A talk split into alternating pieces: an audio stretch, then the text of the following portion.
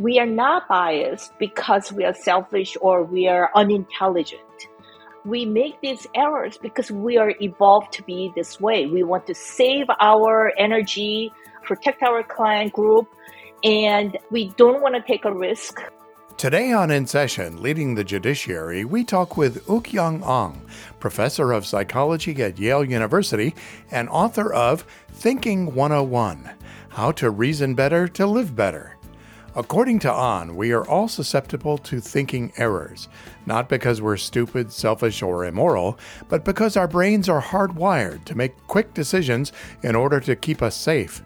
Sorting new things into old boxes can save us time, but can also lead to misguided decision making in the short term and stifle innovation, while costing us time, energy, and money in the long run.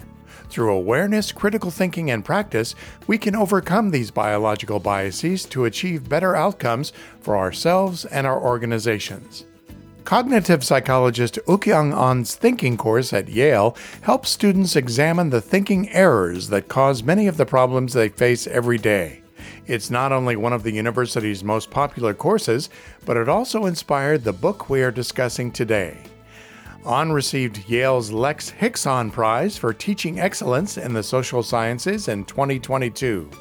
Her research on thinking biases was funded by the National Institutes of Health, and she is a fellow of the American Psychological Association and the Association for Psychological Science. Special thanks to today's host, Lori Murphy, Assistant Division Director for Executive Education at the Federal Judicial Center. Lori, take it away. Woo-kyoung, welcome to the podcast. We're so happy to have you. Thank you for having me here. It's a pretty bold statement to say that cognitive psychology and the, and the work that you do can make the world a better place. You start the book out that way, you end the book saying, Yeah, I'm pretty sure that it can. So, w- what does that mean to you? So, cognitive psychology covers all aspects of human cognition, such as thinking, memory, language, learning, perception, and decision making. So, in particular, I study how people think. My own thinking got better as I do the research on this. Hopefully, I can share these lessons with other people and you know they can apply to their own lives. I think we commit a lot of thinking biases and uh, what does it mean to be biased, right? I think it means that we can talk about how we can be fair to other people and also to myself as well. There's no magic wand, but it's it's a you know work in progress. So we can hopefully move on to more and more fair world. And yet you also say that the book is not about what is wrong with people help me understand this seeming contradiction. So let's consider confirmation bias because it's one of the most well known uh, biases. And it's basically what the name says. Uh, we have a tendency to confirm what we already believe. So, as an example, if you believe that John is guilty, then you may look for evidence to prove that John is guilty. And even when you're presented with ambiguous evidence, you may interpret it as supporting John's guilt. And this can occur even if you are a highly intelligent person and if you strive to make the most impartial judgments. It happens because we have evolved to think this way. So, for example, you are a gatherer and you go to a forest and you found delicious fruits. So now you have a hypothesis that that specific forest has delicious fruits. So next time when you need fruits, what would you do? You go to the same forest rather than trying different forests. And that's exactly how the confirmation bias works, right? If you believe that first forest has a great fruits, you go back to that because it's less risky and it saves our energy. Bloodletting is my favorite example for confirmation bias. So in traditional medicine, people practiced bloodletting, which is the, when whenever people got sick, they let the bad blood out, and they hoped that that uh, would cure the people, and that was you know used in the Western society. People used bloodletting for over two thousand years, and George Washington presumably died of bloodletting when he had a throat infection. So the question is, how could these people believe in bloodletting so long? And the reason is, whenever people got sick, people believe bloodletting works, so they tried it, and then most of the time, people just spontaneously recover. So based on that confirming evidence alone, they believe that bloodletting works. And what they should have done is that when a person gets sick, they should not try the bloodletting and see what happens. It feels risky, right? If you already b- believe that bloodletting works, if you believe that's an effective method, how would you not try it? So even if we have a good intention of curing people, helping people out, we end up committing a confirmation bias and let the bloodletting prevail. So we do this all the time in organizations. A policy or a procedure seems to work and we just keep doing it and looking at the evidence that confirms our belief that this is working when it sounds like what you're saying is we should actually test against that in some way. Exactly. So that's where the leadership comes in. So even if that people feel that it is safe to just get by with what has been working, there's no guarantee that that's the best method. There can be actually a better method. And also sometimes it might have been a bad method, right? Just like the bloodletting, it killed George Washington. So the method you're using could have been actually hurting the, your organization. You mentioned that even very smart individuals can be susceptible to confirmation bias. In the judiciary, we have a lot of long tenured, very learned and skilled leaders and individuals. In the book, you say that sometimes being smart makes it easier to fall prey to confirmation bias or, or other thinking biases. Can you talk about that? I talk about two studies in the book. One is that uh, the participants were Stanford students. Uh, some believe the death penalty, others did not believe in death penalties. And when they're presented with just a simple descriptions of the studies about the relationship between how death penalty increased or decreased, you know, the murder rates in a state, they were more or less agree with what the evidence said. But then when they're presented with the details of the studies, like methods or how the data were collected or, or during what period, these smart students could explain away the evidence that presumably counteracted the opposite to what they already believed. So once they see the details, they could say, well, this evidence was so called evidence is not really valid because so and so problems. So smart people can actually do this in a more creative way so they could commit more confirmation bias. Another study: Republicans and uh, Democrats, and they're presented with very complex numbers, uh, data, and they have to figure out the causal relationship between two variables. And if the, these two variables are totally neutral stimuli, like using a certain particular skin lotion and the skin rash relationship, then there was no difference between Republicans and Democrats whatsoever. So people who are good at quantitative reasoning did better than people who are worse in quantitative reasoning. So it's just a matter of how good they are with the numbers. But then when exactly the same data were presented in the context of gun control and crime rates, then people who are bad with numbers are still bad, regardless whether they will believe or not. The, but people who are good with the numbers use their quantitative reasoning skills only when the conclusion would support their political views. And if the, it looks like the, it's not going to support their views, they didn't bother to put in any effort to figure out what's going on with the numbers. Wow. So being smarter actually can help us dig our heels in a little bit more and even be more susceptible to confirmation bias. Exactly, yes. Let's talk about some other thinking biases or problems before we talk about some ways to uh, counteract them. What is the fluency effect? Why does it exist? How does it show up, etc.? So, fluency effect is very simple. If it looks easy, then you think it is easy. so it works most of the time, right? If a recipe requires only three ingredients, you think you can make that cake.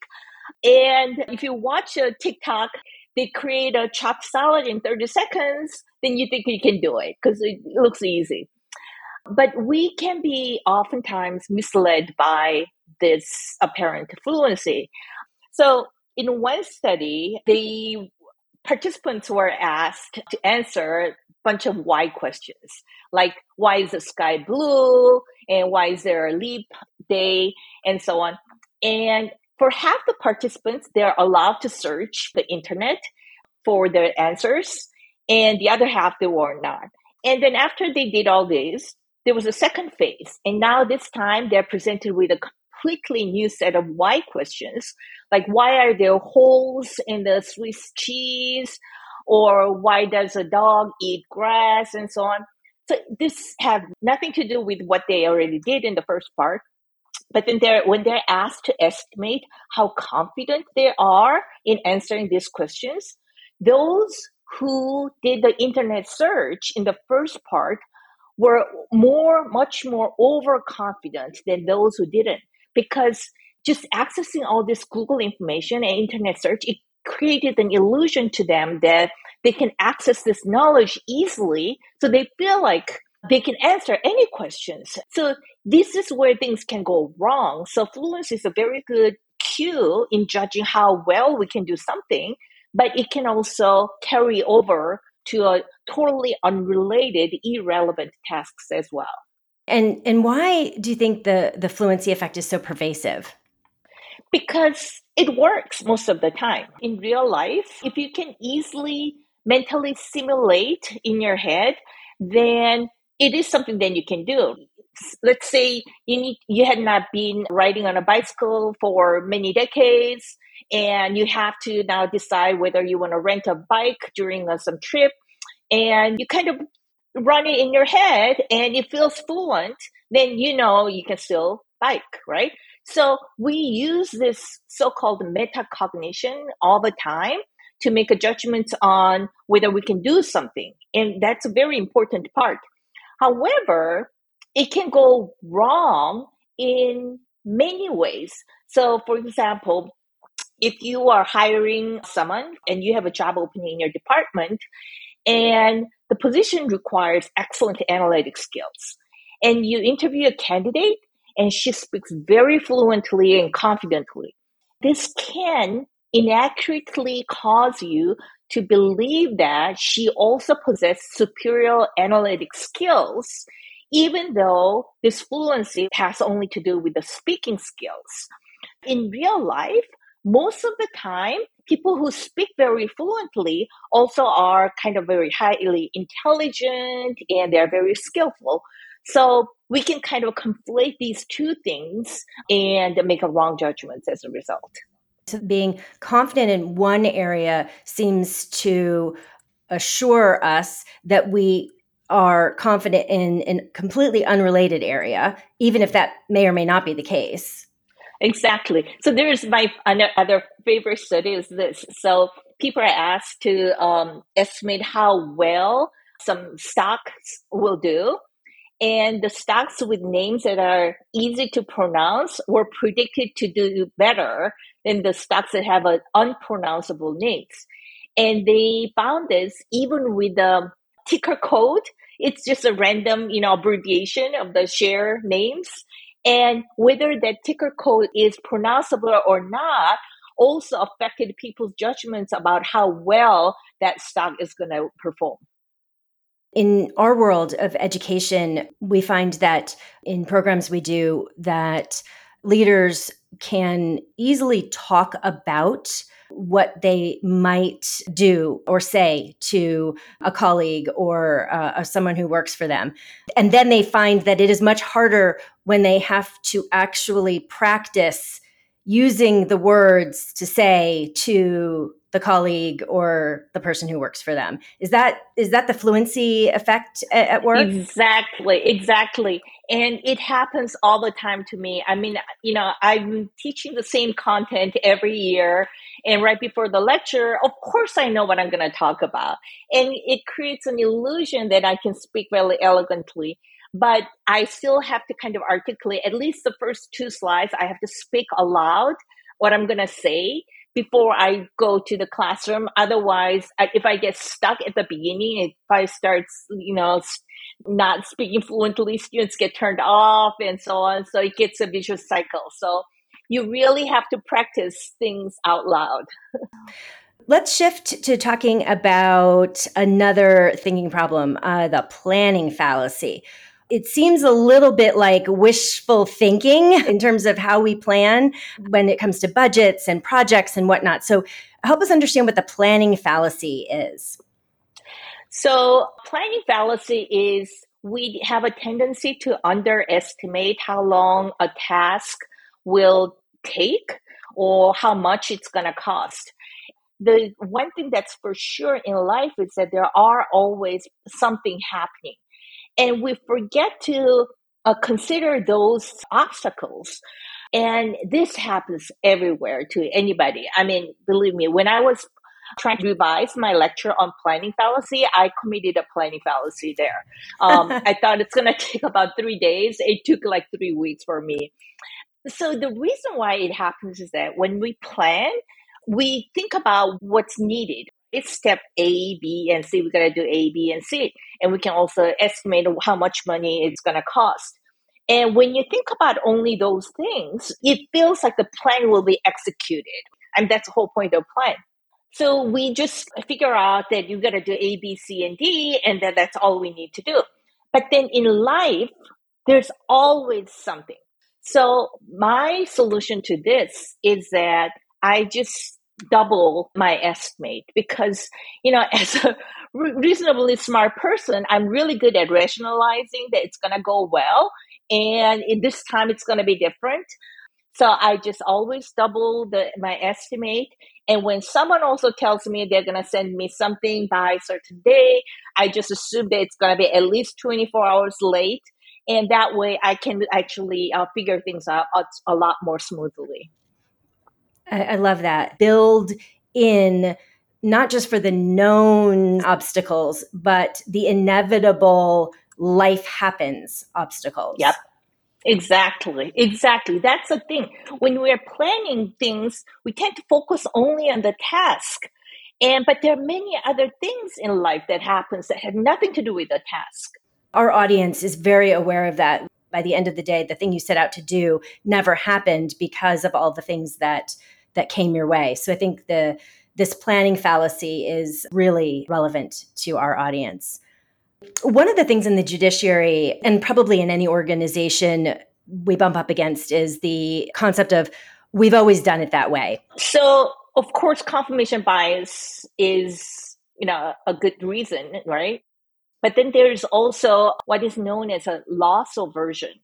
So loss aversion is something that the pain that you feel from losses feel greater than the pleasure that you get from from the gains. So loss looms larger than gains. So for example, let's say Lori, you like a box of dark chocolate and you also like a bottle of red wine and you are, you know, you equally like them.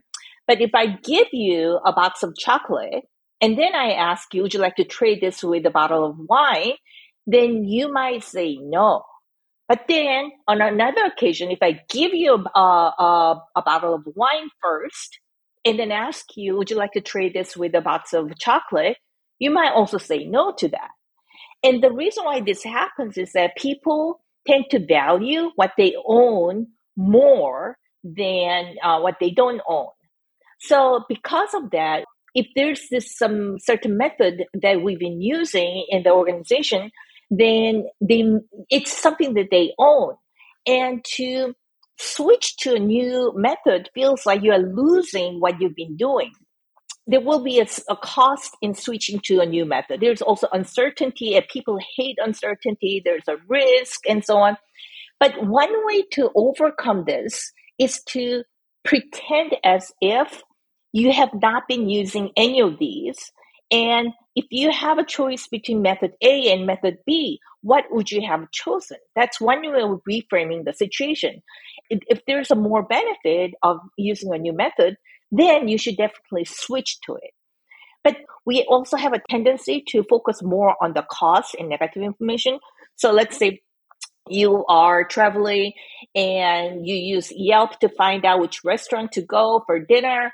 And there was like 90% of the reviewers said it's a great restaurant. But then there's one reviewer that said there was a hair in the food. And then that one negative review can kill your appetite right there. Even though 90% of the reviewers said it's, it's amazing restaurant. And just like that, when you think about the cost of switching to a new method, that negative information can actually kill all the you know benefits you could have gained by switching to a new plan and that is called the negativity bias we tend to focus too much on the negative information. So here we should also uh, really think about the cost and benefit analysis really really carefully and so that we don't get overwhelmed by the negative information. How do I, as an individual, uh, get the perspective to overcome this negativity bias and this loss aversion you talk about? Understanding that people are sensitive to cost, right? They overweigh the negative information. So that means that that person might need extra incentive uh, to switch to the new new method. The other method is, you know, I use an analogy to cleaning up a closet. So if uh, when you have a bunch of overcrowded closet, it looks like you can always rationalize. Okay, I'm gonna wear this some occasion. I will lose that last 10 pounds. I'm going to get into that one. And so you cannot throw away anything because of loss aversion, right? But instead, you dump everything on the floor and pretend as if you are shopping all over again. So if someone is going to give you this pencil skirt that you cannot fit into, right? Would you take it even if it does not cost you anything? I would say no. Why would I take it, right. right, at that point? So you are changing the loss frame into gain frames if I starting all over again, would I have done it that way? I love that. If we were making this decision today, would we make based on the information we have? But it sounds like our brains are hardwired to look for the negative. And I'm just curious, why is that? Problem one theory is this back in old days, we did not have that much resources around us. So any loss could be a matter of life or death. So we have to be super sensitive to the loss. And gain is, yep, that's good, but that doesn't really change your life right away. So um, maybe we were evolved to be sensitive to the loss information. Something else you mentioned in the book was framing a question in two opposite ways. Can you elaborate on that? So, this is one of my favorite studies. So, participants in the study, this was actually like a judge they were asked to pretend that they were a judge making a custody decision. And half the participants were asked to choose which parent the custody should be awarded to. And the other half were asked to make the same decision, but it was worded in a different way. Which parent should be denied the custody? And when they use the award phrase in the question, they tend to focus more on the positive features of the parents. But then when they use a denial question, then they tend to focus more on the negative features of the parents.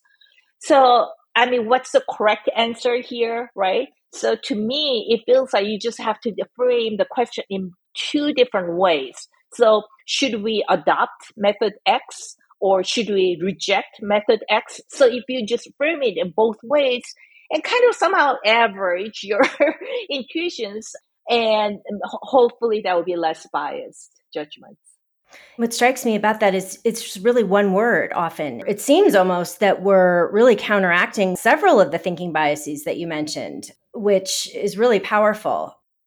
Woo-kyoung, you talk about perspective taking being important and also insufficient by itself. So help us understand why perspective taking is important, why it's insufficient, and how reframing might be a piece of this puzzle? When it comes to factual information, fact checking is the most important solution. Just trying to take perspective is not going to work. And the reason is this we are overconfident in thinking that we understand what other people are thinking. So in one experiment, participants had to judge whether their friend is being sarcastic or serious. So let's say, you know, my daughter, who is a very feminist, she says, a Barbie movie, what a wonderful idea, right? Is she serious or is she being sarcastic? And when it comes as a text message to me, I have to judge whether she's being serious. She wants to watch the Barbie movie with me this weekend or not. Then people are actually only at the chance level even if it comes from someone who that we knew really really well they were at 50-50 and it is kind of a humbling experience because you know i feel like i know what she meant i'm pretty sure she's sarcastic and she also thinks that i understood what she intended to say right but when we did the fact checking, it was completely wrong. She really wanted to see the Barbie movie because it's so well made.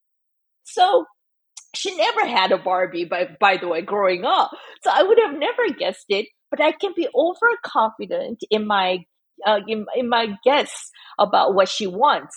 So we have to really un- believe this effect, right? We have to believe that we are overconfident in mind reading and we have to really ask the the other person a question so the way i use in my work life is that even if it's a very clear meeting so i have a uh, you know personal meetings with my graduate students all the time and we lay out our next steps for the experiment what needs to be done and in my mind it's really clear what the graduate students should do by next meeting.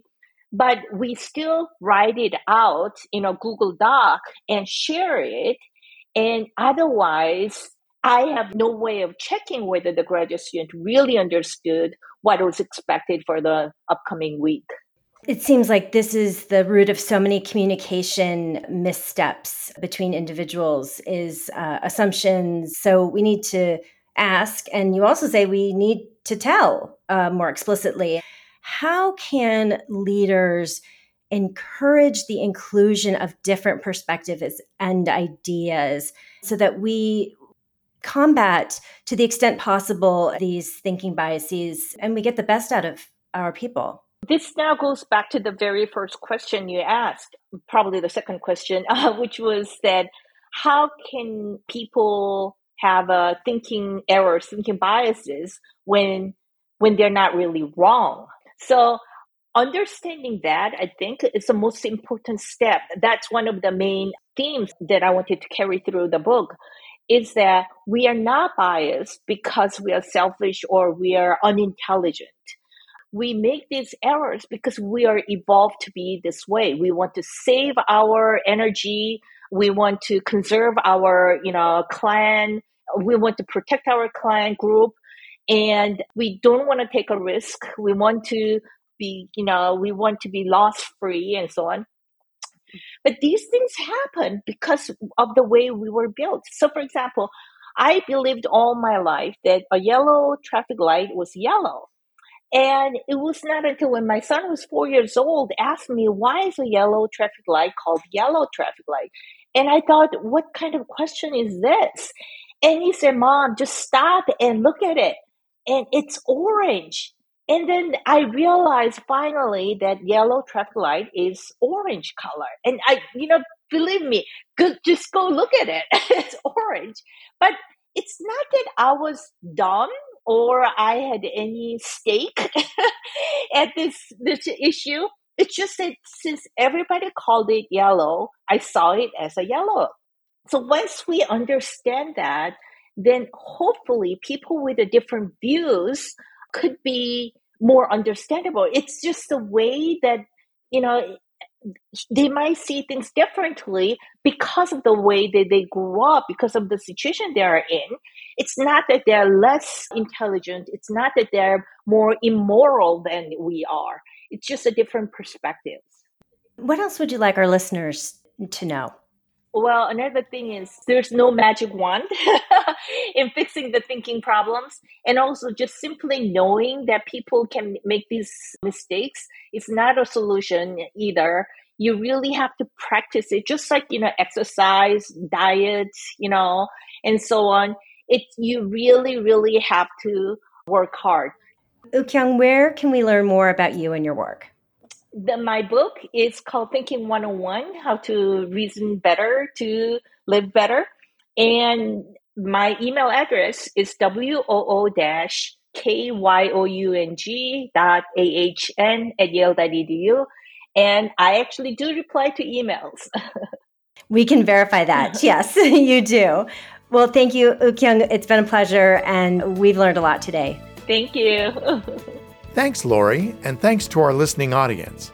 To hear more episodes of this podcast, visit the Executive Education page at fjc.dcn and click or tap Podcast.